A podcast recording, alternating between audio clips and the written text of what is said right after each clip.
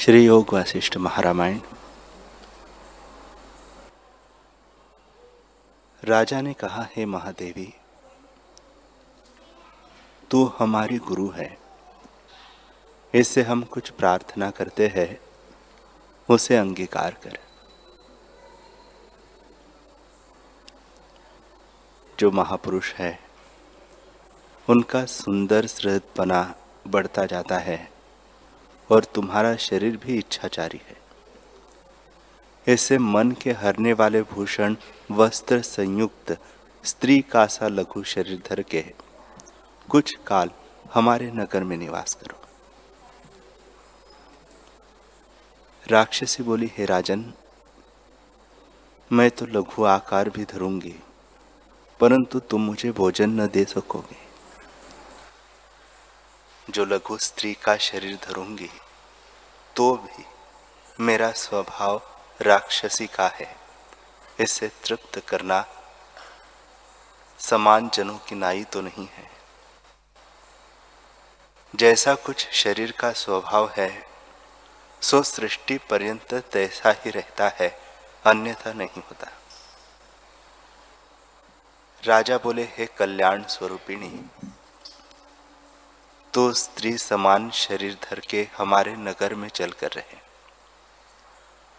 जो चोर पापी मेरे मंडल में आवेंगे, वे हम तुझे देंगे और तू उन्हें स्त्री रूप को त्याग करके राक्षसी शरीर से एकांत एक ठोर ले जाकर अथवा हिमालय की कंदरा में जाके भोजन करना, क्योंकि बड़े भोजन करने वाले को एकांत में खाना सुख रूप है।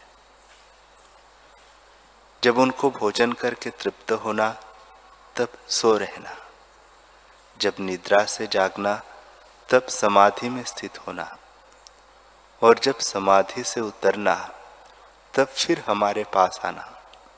हम तेरे निमित्त बंदीजन इकट्ठे कर रखेंगे। उनको ले जाकर भोजन करना। जो धर्म के निमित्त हिंसा है, वह हिंसा पाप रूप नहीं। और जिसकी हिंसा करता है, उसका मरना भी नहीं, बल्कि उस पर दया है, क्योंकि वह पाप करने से छूटता है। राक्षसी बोली, हे राजन, तुमने युक्ति सहित वचन कहे हैं।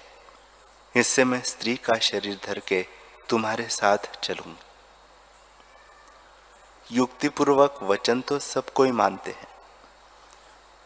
इतना कहकर वशिष्ठ जी बोले रामचंद्र जी, इस प्रकार कहकर राक्षसी ने महासुंदर स्त्री का शरीर धारण किया और बहुत कंकण आदि नाना प्रकार के भूषण और वस्त्र पहनकर राजा के साथ चली। निदान, राजा और मंत्री आगे चले और स्त्री पीछे चली। राजा उसको अपने ठाम ले गया और एकांत स्थान में तीनों बैठे। रात्रि को परस्पर चर्चा करते रहे।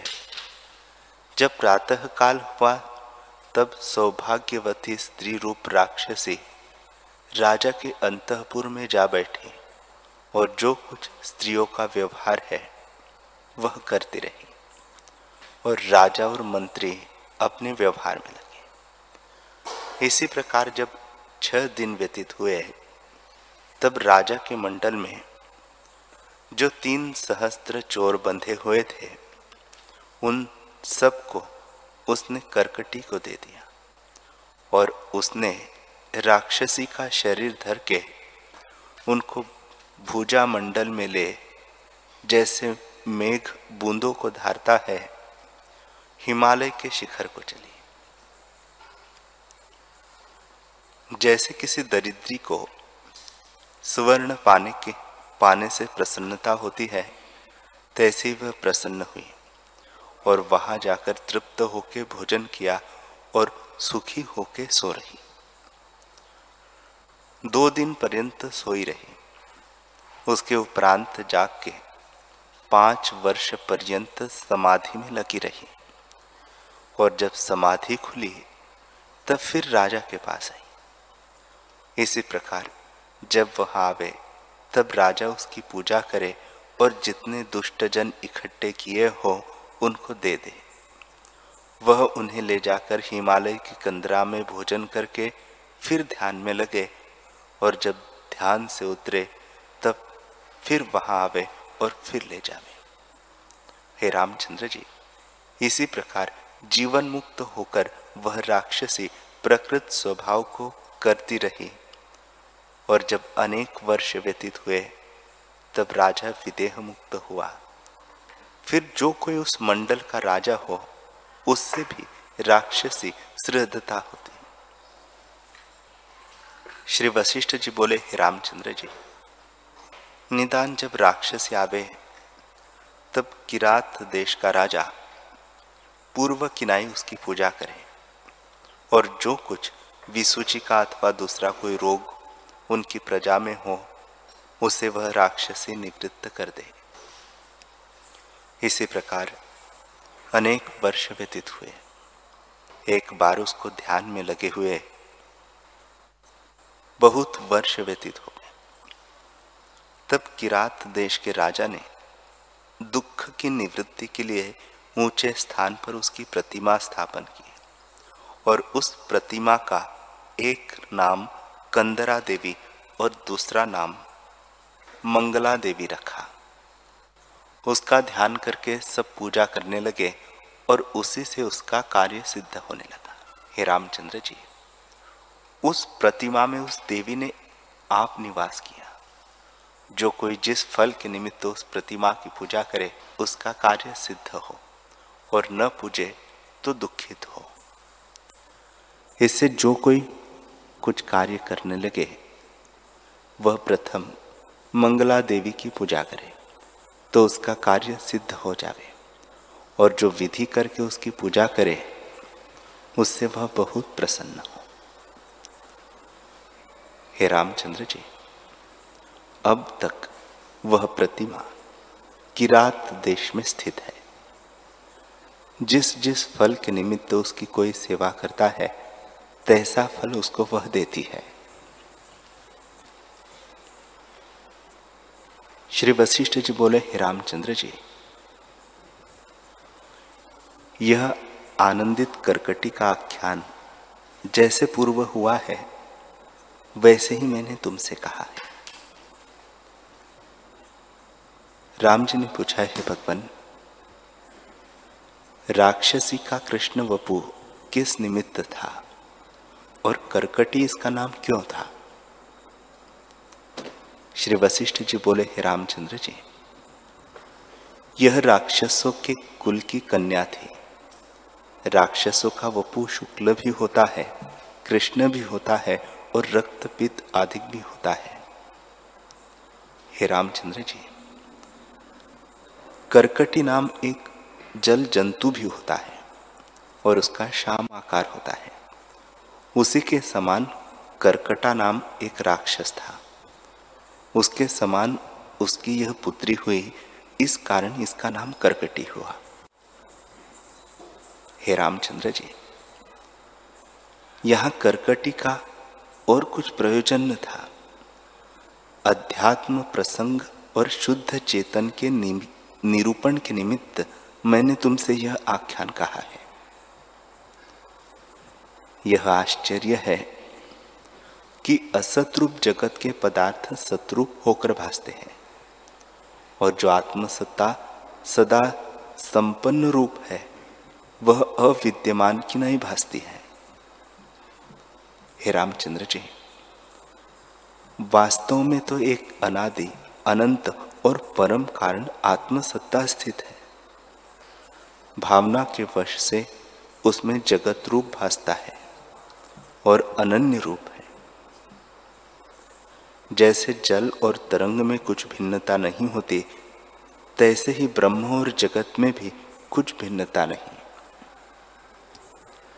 आत्मा में जगत कुछ द्वैत रूप नहीं हुआ। आत्मसत्ता सदा अपने आप में स्थित है और उसमें जैसा जैसा चित्त स्पंद दृढ़ होता है तैसा ही तैसा रूप होकर भासता है। जैसे वानर रेत को इकट्ठा करके उसमें अग्नि की भावना करते हैं और तापते हैं तो उनका शीत उसी से निवृत्त होता है। तैसे ही समस्थित और शांत रूप आत्मा में जब जगत की भावना फुरती है, तब नाना प्रकार का वास्ता है। जैसे थंभे में पुतलिया अन उदय ही शिल्पी के मन में उदय हुई भासती है, तैसे ही भावना के वश से आत्मा ही जगत होकर भासता है। जैसे बीज में पत्र, फूल, टहनी और वृक्ष अनन्य रूप होते हैं, वैसे ही ब्रह्म में जगत अनन्य रूप है। जैसे बीज और वृक्ष में कुछ भेद नहीं तैसे ब्रह्म और जगत में कुछ भेद नहीं। अविचार से भेद भासता है और विचार किए से जगत भेद नष्ट हो जाता है। हे रामचंद्र जी, अब यह विचार न करना कि कैसे उपजा है, कहाँ से आया है और कब का हुआ है। जैसे हुआ, तैसे हुआ। अब इसकी निवृत्ति का उपाय करना चाहिए। जब तुम यह जानोगे, तब हृदय के चिद जड़ ग्रंथि टूट जाएँगी। शब्द और अर्थ की जो कुछ कल्पना उठती है, सो मेरे वचनों और स्वरूप में स्थित भय से नष्ट हो जाएगी। हे रामचंद्र जी, यह सब जगत अनर्थ चित्त से उपजा है और मेरे वचनों के सुनने से शांत हो जाएगा। इसमें संशय नहीं कि सब जगत ब्रह्म से उपजा है और सब ब्रह्म स्वरूप ही है। पर जब तुम ज्ञान में जागोगे, तब जो का त्यों ही जानोगे। राम जी ने पूछा, है भगवान, जो जिससे होता है, वह उससे व्यतिरेक होता है। जैसे कुलाल से घट भिन्न रूप होता है तो आप कैसे कहते हैं कि सब जगत ब्रह्म से उपजा है और ब्रह्म स्वरूप ही है? वशिष्ठ जी बोले, हे रामचंद्र जी, यह जगत ब्रह्म से ही उपजा है। जितने कुछ प्रतियोगी शब्द शास्त्रों ने कहे हैं, सो दृश्य में है। शास्त्र ने उपदेश जताने के निमित्त कहे हैं। वास्तव में यह शब्द कोई नहीं। जैसे किसी बालक को परछाई में वैताल भासता है तो पूछते हैं कि किस भाग में स्थित होकर वैताल ने भय दिया है। और वह कहता है कि अमुक ठोर में वैताल ने भय दिया है, सो वह व्यवहार के निमित्त कहता है। पर वैताल तो वहाँ कोई भी न था। तैसे ही आत्मा में उपदेश के निमित्त भेद कल्पना करी है।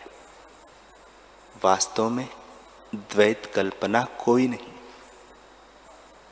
हे रामचंद्र जी, ब्रह्म जगत हुआ है। यह अर्थ केवल व्यतिरेक में नहीं होता।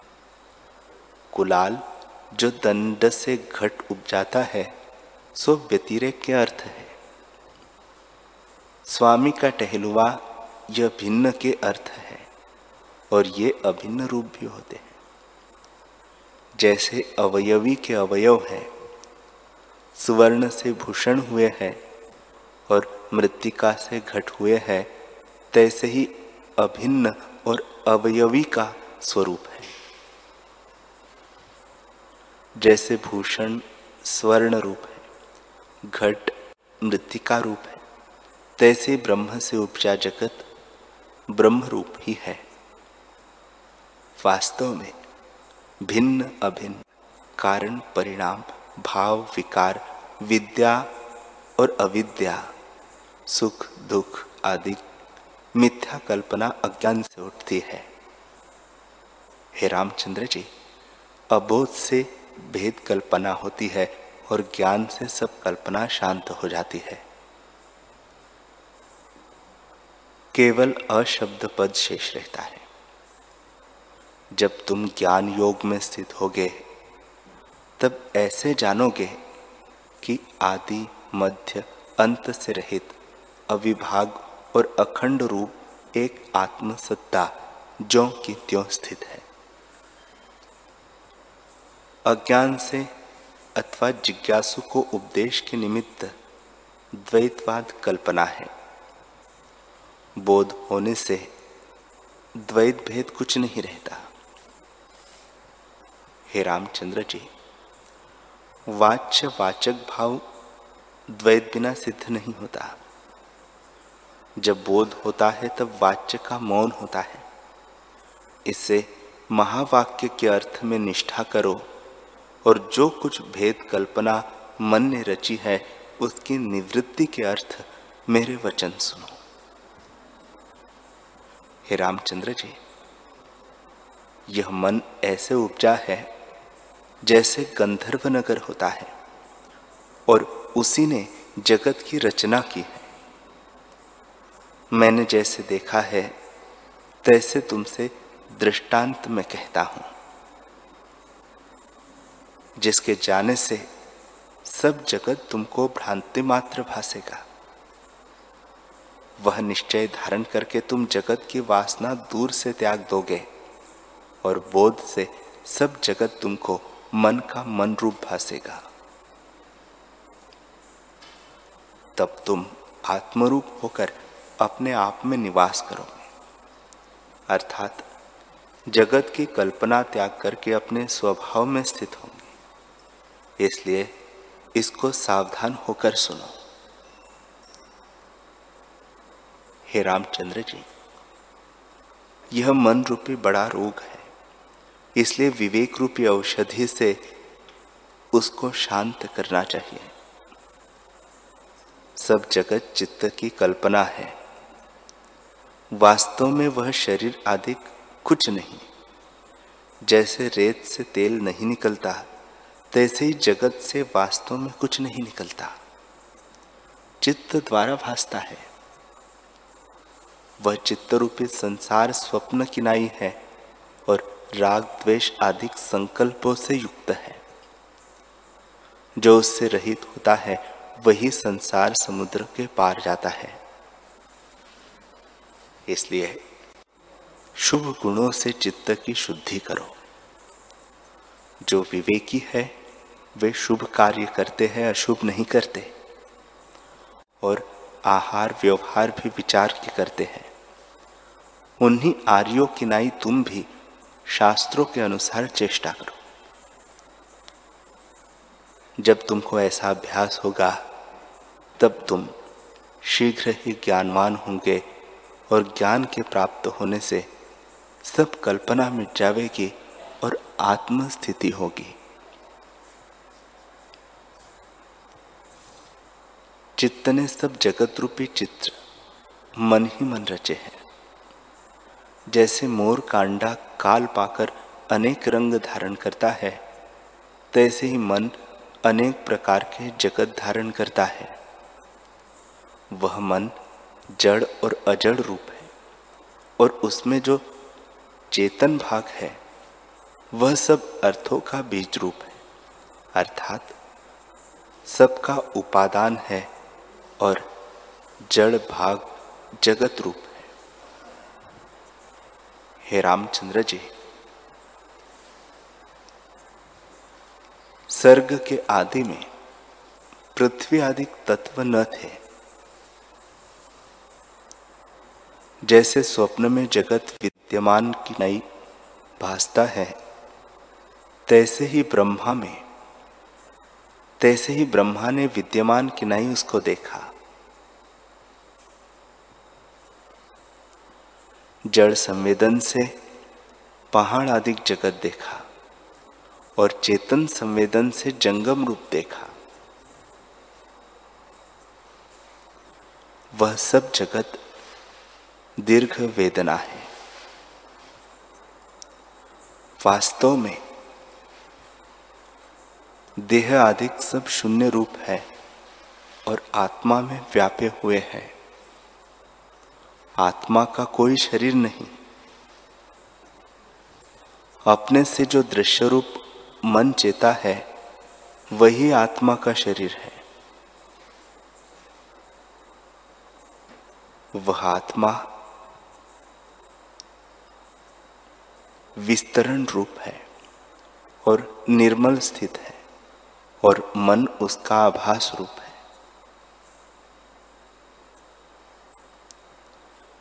जैसे सूर्य की किरणों से जलाभास होता है, तैसे ही आत्मा का आभास है। वैसे ही आत्मा का आभास यह मन है।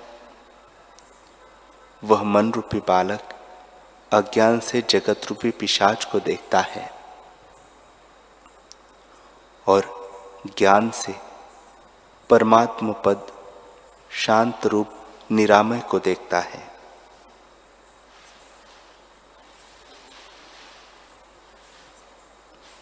हे रामचंद्र जी, जब आत्मा चैत्यता को प्राप्त होता है, तब वही चित्तरूप दृश्य एक ब्रह्म का द्वैत देखता है। उसकी निवृत्ति के लिए मैं तुमसे एक कथा कहता हूँ। गुरु के वचन जो दृष्टांत सहित होते हैं और वाणी भी मधुर और स्पष्ट होती है तो श्रोता के हृदय में वह अक्षर जैसे जल में तेल की बूंद फैल जाती है, तैसे ही फैल जाते हैं। और जो दृष्टांत से रहित होते हैं और अर्थ स्पष्ट नहीं होता तो वह क्षोभ संयुक्त वचन कहता है और अक्षर पूर्ण नहीं होते, इसलिए वे वचन श्रोता के हृदय में नहीं ठहरते और उपदेष्टा के वचन निष्फल हो जाते हैं। मैं तुमसे एक आख्यान नाना प्रकार के दृष्टांतों सहित मधुर वाणी में स्पष्ट करके कहता हूँ। जैसे चंद्रमा की किरणें अपने ग्रह पर उदय हो और मंदिर शीतल हो जावे, तैसे ही मेरे स्पष्ट वचन और प्रकाश रूप अर्थ सुनने से तुम्हारा भ्रम निवृत्त हो जाएगा हे रामचंद्र जी, पूर्व जो ब्रह्मा, पूर्व जो मुझसे ब्रह्मा जी ने सर्ग का वृत्तांत कहा है वह मैं तुमसे कहूँगा।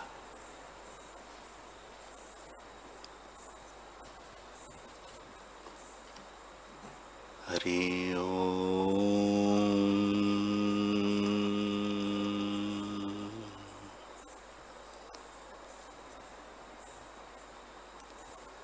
हरि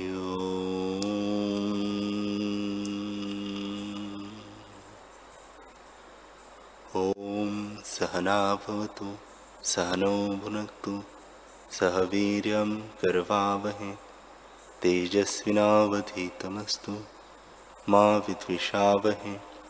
ॐ शान्तिः शान्तिः शान्तिः। श्री सद्गुरुदेव भगवान की